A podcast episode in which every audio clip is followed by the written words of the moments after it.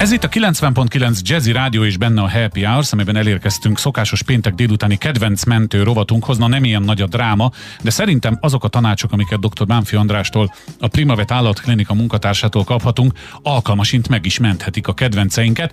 Ma nem tudom, hogy a doktor úr mivel készült, én is úgy ülök itt a stúdióban, ahogy önök a készülék másik oldalán. Üdvözlöm, doktor úr, mi a mai témánk? Jó napot kívánok! Hát talán ma nem annyira a megmentés a cél, bár bizonyos tekintetben azért mégiscsak, hiszen daganatokról szeretnék beszélni, és a daganatos eseteknek a kivizsgálásáról. Ez is egy olyan téma, ami nem nagyon ismert.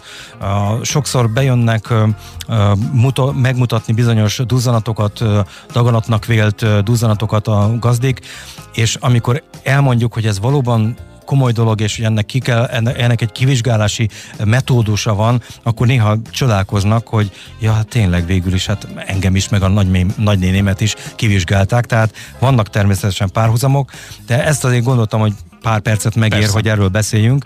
Tehát az először is egy tény, és ezt szomorúan szögezem le, hogy a daganatos elváltozásoknak a száma azért, amióta én állatorvos vagyok, azóta is évről évre érezhetően nőtt. Ennek az okait most nyilván itt nem tudjuk kitárgyalni, meg valószínűleg nem is tudnám pontosan jól kitárgyalni, hiszen azért sok ismeretlen faktor van a mögött, de azért el lehet azért azt mondani, hogy nyilván genetikai okai is vannak ennek, a túltenyésztés okán, illetve azért a környezeti terhelés, ami ránk is hat, az ugyanúgy a kis állatainkra is ugyanúgy hat, és bizony hasonló hatású a daganatos megbetegedések tekintetében. Az állatoknál sem szabad meglepődni, hogy ott is vannak jó, meg rossz indulatú daganatok, sőt, a kettő között bizonyos átmenetek is előfordulnak, sőt, az is előfordulhat, hogy jó indulatú daganat egy bizonyos idő után rossz indulatúvá válik, vagy legalábbis tulajdonságait fölveszi a rossz indulatú daganatoknak, tehát ott is a széles tárház van a daganatos megbetegedéseknek, amit igenis ki kell vizsgálni. A vizsgálatról csak annyit röviden, hogy több lépcsőből áll. Az első lépcső talán a citológiai vizsgálat, az egy sejttani vizsgálat. Az egy ilyen nagyon vékony tűvel megszúrt daganatból kiszippantott néhány sejtet jelent, amit tárgylemezre kikenve a megfelelő szakember, tehát ezt általában centrumokban komoly szakemberek nézik. Szerencsére Magyarországon nagyon jó ilyen citológusok vannak, akik nagyon jó minőségben tudnak már diagnózist adni, pedig igazából néhány sejtből kell nekik levonni a következtetés, jó indulatúság, rossz indulatúság, még néha ennél többre is képesek, megmondják, hogy milyen típusú a daganat.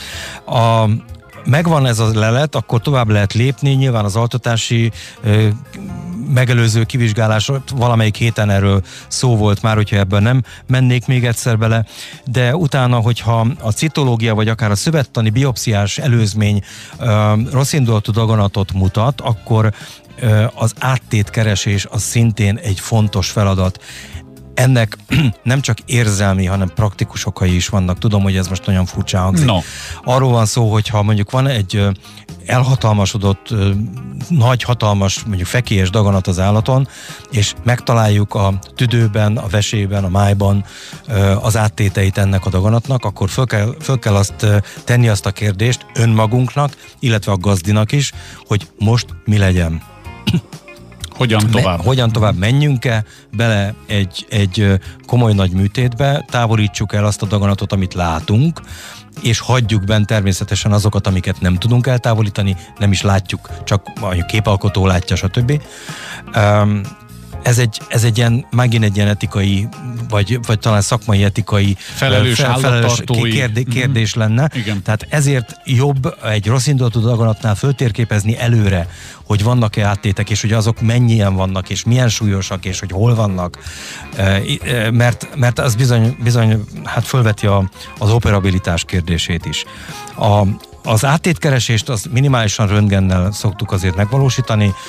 Mellkasban gyűlnek össze az áttétek legnagyobb valószínűség szerint, ennek következtében egy mondjuk 2 vagy 3 irányú mellkas felvétel az minimál követelmény tulajdonképpen. Ezt, ha egy hasi ultrahanggal kiegészítjük, akkor már a hasi esetleges áttétekről is tudunk nyilatkozni.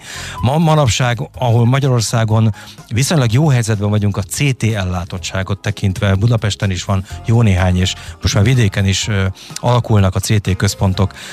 Hozzáférhető, normális áron hozzáférhető a CT vizsgálat.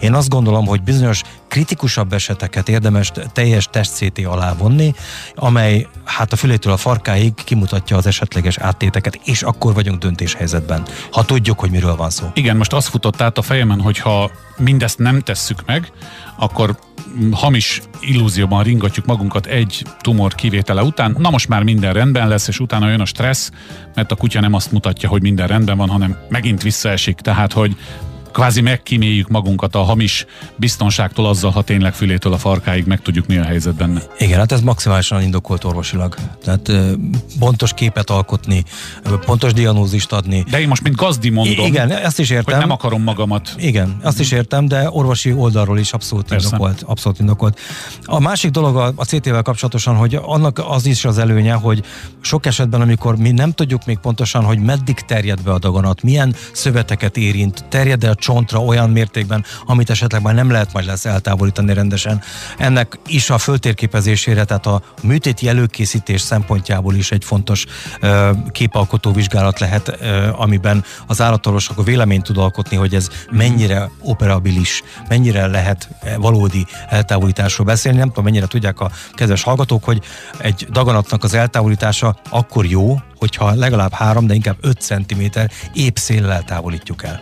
Tehát épp szövetekben kell dolgoznunk, nem a daganat szélén. Ráhagyással mondom, kicsit parasztosan, elnézést kérek. Most bizonyos anatómiai hókok miatt ez néha nem lehetséges, mondjuk már a gerincvelő ott van, és ez, azt nem vesszük ki meg, hát érti? Tehát ezek a mondjuk beszűkült lehetőségek, azok is, hogyha föltérképezésre kerülnek előre, akkor már jobb pozícióból biztosabb döntést tud hozni az állatorvos is, és a tulajdonos is. Hát ez nagyon fontos megfogadni, csak akkor tud jó terápia születni, ha a diagnózis a lehető legpontosabb, ugye ahhoz pedig az kell, hogy a lehető legjobban megnézzük a kedvencet, és én azt mondom a kedves hallgatóknak, aztán aki esetleg nem így gondolja, vessen rám követ, hogy ne sajnáljuk erre se az időt, se a fáradtságot, és a pénzt se, hiszen itt nem arról van szó, mint a humán orvoslásnál, hogy fizetünk TB-t, és akkor egy csomó minden van, hanem itt bizony ezügyben is a zsebbe kell nyúlni, de aki szereti a kedvencét, az ilyen esetben én sem tettem, nem gondolkodik. Mentsük meg, mert úgy okozunk örömet egymásnak. És kössünk biztosítást. És kössünk biztosítást, mert egy csomó mindent kifizethet helyettünk a biztosító. Erről pár héttel ezelőtt volt szó, és ha már ez szóba került, akkor hadd hívjam fel a figyelmüket, hogy a korábbi adásaink visszahallgathatók a jazzy.hu-n, majd ez is visszahallgatható lesz nem sokára. Én megköszönöm Dr. Bánfi Andrásnak, hogy eljött, és számítok önre a jövő héten is. Köszönöm.